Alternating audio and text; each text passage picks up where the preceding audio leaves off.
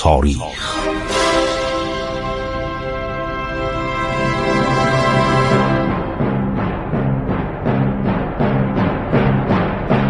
کاری از گروه جوان و اندیشه رادیو جوان.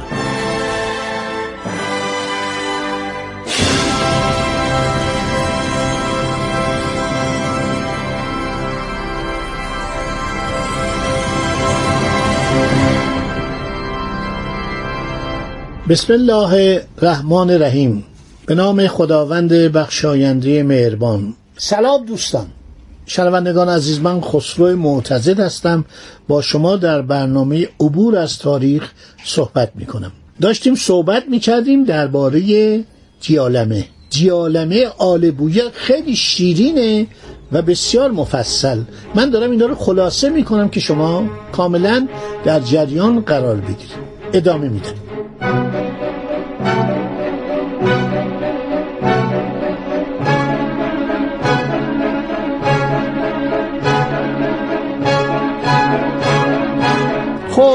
فخر دوله آدم ملایمی بوده. در سال 377 صاحب عباد را معمول جمعوری مالیات و اموال دیوانی تبرستان می‌کنه.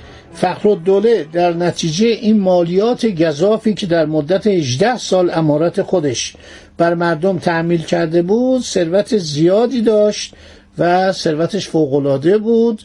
و علت مرگش هم این بود که این آقا کباب گوشت گاو زیاد دوست داشت و دستور داد گاوی رو در حضور او کشتن. از گوشت آن گاو کباب فراوان تهیه کردند تا بخورد و از عقب کباب چند خوشه انگور به کار برد. خیلی انگور انگورای عالی داشت در باغات شهر ری. این انگور زیادی خورد از عقب کباب یعنی به دنبال کباب چند خوشه انگور به کار برد. اینو معلف کتاب روزت و صفا میگه در جلد چهارم خودش. بعد دچار دردی عظیم بر معدهش شد. این درد بر معدهش استیلا پیدا کرد و صد جان فدای شکم شد. این نویسنده مسخره می‌کنه میگه ایشون صد جان خودشو فدای شکم کرد و در حال وفات او کلیه خزائن در ری پیش پسرش مجد دوله بود چنان که کفن طلبیدن میسر نشد. ایشون رفته بود در قلعه به نام تبرک که دور از شهر ری بوده کفنم در نزد پسرش بوده. بعد اینا رفتن و گشتن از جایی یک کفن خریدن و از هیجان و آشوب لشکریان دیلم فخر و دوله در خانه چنان بمان که بوی گرفت. جنازش بوی گرفت. در خانه چنان بمان یعنی در اون جایی که مرده بود چندان بمان که بدنش بویناک شد. خب شرف و دوله ابوالفوارس شیرزیل یکی از پسرهای عزد الدوله است. اینا رو اگر ما بخوایم یکی یکی بگیم واقعا به قول دکتر باستانی پاریزی خدا بیامرز باید بدیم به کامپیوتر که برای ما در بیاره. چون اینا یکی دوتا نبودن. این دولت آل بویه لقب زیاد می‌داد. شما نگاه کنید فخر الدوله معتمد الدوله معید الدوله این لقب بازی از اون زمان شروع میشه که بعدها همینطور می‌رسه می‌رسه می‌رسه تا زمان صفویو قاجاریو و خوشبختانه در سالهای ده 1300 این لقب بازی ها سلطنه ممالک دوله عرض شود اینها قدغم میشه. یعنی دولت مشروطه میگه آقا اینا رو بزنین کنار. این القابی که می‌دادن ممالک عرض شود که سلطنه دوله همین حضور مرحوم سعید نفیسی کتابی نوشته خدا بیامرزه. القاب رو نوشته. نوشته انقدر لقب می‌دادن دیگه لقب کم اومده بود. نمی‌دونستن چی کار کنن. خودشون هم لقب می‌دادن. مثلا فلان خان یا فلان ایل سالار یا حتی نایب حسین کاشی لقب می‌داد. اونجا یه نامه می نوشتن لقب می‌دادن. مردم پول می‌دادن که این لقبا رو دریافت کنن. کسی که لقب نداشت یعنی آدم آمی بود. خب این سلسله هم این لقب بازی رو زیاد عرض شود که اضافه کردن. شرف الدوله حاکم بعدی سمسام الدوله ابو کالیجار مرزبان. اسم ببینید چقدر قشنگه ابو کالیجار مرزبان اینم یکی دیگه از این از شود پادشاهان سلسله آل بویس. بعد عز الدوله بختیار بها دوله اینا همینطور عرض شود که سلاطینی بودند که همه کاره بودند اینا در حقیقت سه تا کشور در داخل هم بود که بعد اینا تقریبا زیر نظر فخرالدوله در اومدن.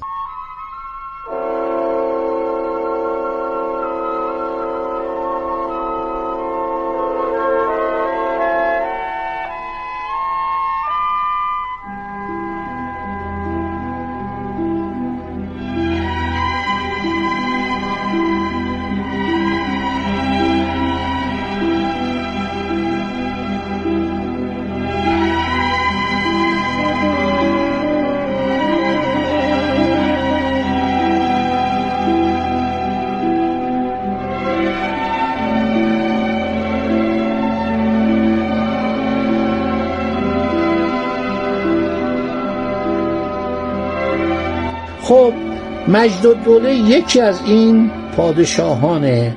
چون به حکومت رسید بیش از نه سال نداشت. مادرش سید خاتون که زنی عاقل و با کفایت بود به جای او به اداره امور مملکتی پرداخت این زن یعنی همین خانم سید خاتون تا حدی در امر سیاست لیاقت و کاردانی نشان می‌داد که هیچ کس بدون اطلاع وی در هیچ یک از نقاط مملکت در کار دخالت نمی کرد. در سال 370 مجد دوله همین پسر جوان که اسمشم رستم بود به سن بلوغ می‌رسه و با مادر خودش بنای مخالفت و ناسازگاری می‌گذارد. این خانوم خب خیلی خانوم با شخصیتی بود و یکی از کارهای مهمش این بود که مجد دوله وقتی به سن رشد می‌رسه وزارت خود را به ابو علی سینا حکیم معروف میده. سیده با این کار موافق نبود. به دلایلی که حالا ما باید در زندگی ابو علی سینا تحقیق کنیم چرا سید خاتون علاقه نداشت که ابو علی سینا وزیر پسرش بشه. این از فرزند خودش میرنجه و فرار اختیار می‌کنه به قله تبرک می‌رود. مجد دوله جمعی از کسان خود را معمور حفاظت این خانوم مادرش در همان قلعه می‌کنه. اما سیده چندی بعد از آنجا فرار می‌کنه میره به خوزستان. بدر ابن حسنویه حاکم خوزستان با گروهی از بزرگان آن ناحیه به استقبالش میاد. ببینید ایران ملوک التوایفیه هر ایالتش یه پادشاه یه امیری سرداری داره. این از بعد خواهش می‌کنه که شما زحمت بکشید و سلطنت منو هر شود که به من بازگردانید. پسر من تجربهش کمه. سیده به اتفاق حاکم خوزستان حرکت می‌کنه به طرف عرض شود شهر ری. مجد دوله رستم خبر آمدن مادرش رو با سپاه بدر ابن حسنویه بهش میدن و جنگ روی میده اتفاق میفته. جنگ که اتفاق میفته مجد دوله شکست می‌خوره. با وزیر خود ابو علی سینا به چنگ سیده میفته. سیده با جاه و جلال وارد ری میشه بر سریر سلطنت مینشینه چون بدر ابن حسنویه در این راه به وی مساعدت فراوان کرده بود توحف و هدایای زیادی به او میده میگه برو سر حکومت خودت بمان. سیده در سلطنت عد و داد رو شیوه خودش قرار میده و شخصا به امور مملکتی رسیدگی می‌کرده و پشت پرده نازکی می نشسته به کارهای مردم و شکایات اینها عرض شود که می پرداخت این مطالبی که گفتم از کتاب روزت و صفاست توجه می‌کنید که ابو علی سینا رو وزیر مجد دوله می‌دونه. ولی به نظر قریب میاد. بسیاری از نویسندگان گفتن ابو علی سینا به وزارت مجد دوله نرسیده. آنچه صاحب چهار مقاله نظامی عروزی گفته که ابو علی سینا وزیر علاءالدوله شده این غلطه. این بیمورده. هر شود ابو علی سینا بین سالهای 405 و 412 وزیر شمس الدوله دیلمی بود. پس از فوت شمس الدوله که بهاءالدوله پسرش در سال 412 به سلطنت رسید به اصفهان رفت. به خدمت علاءالدوله کاکویه پیوست و از خواص ندما و مقربان دربار او شد. در مدت اقامت خود در اصفهان کتب چندی به نام این امیر تعلیف کرد ولی هیچگاه مقام وزارت او را عرض شود که به دست نیاورد. این تاریخ نویسان در این که ابو علی سینا وزیر سید خاتون بوده دچار شک و تردیدند.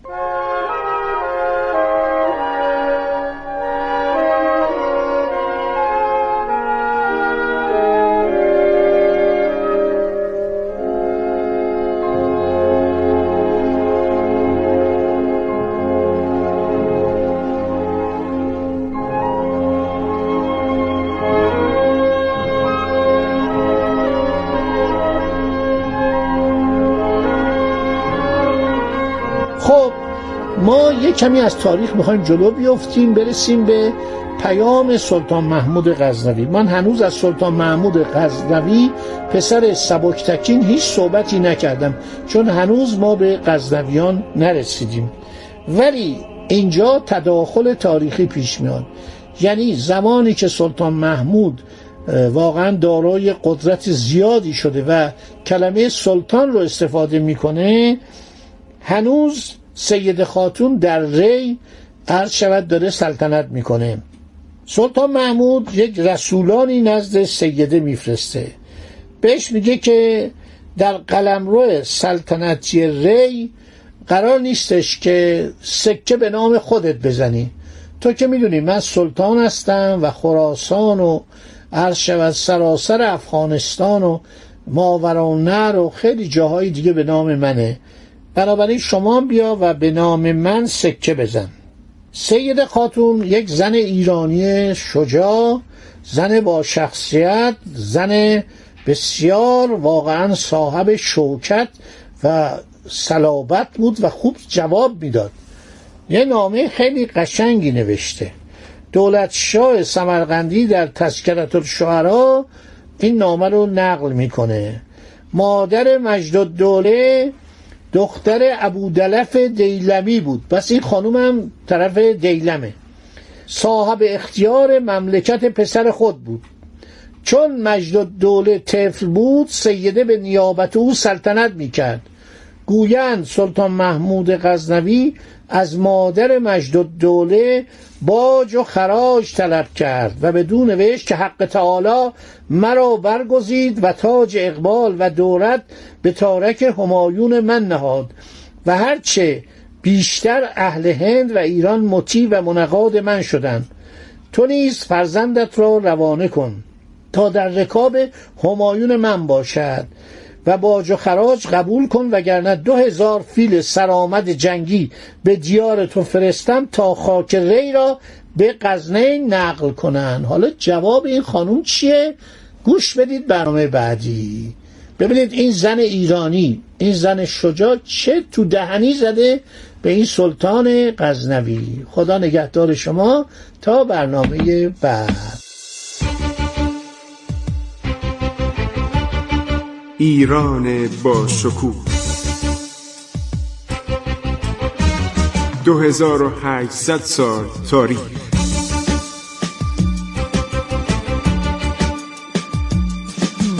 عبور از تاریخ.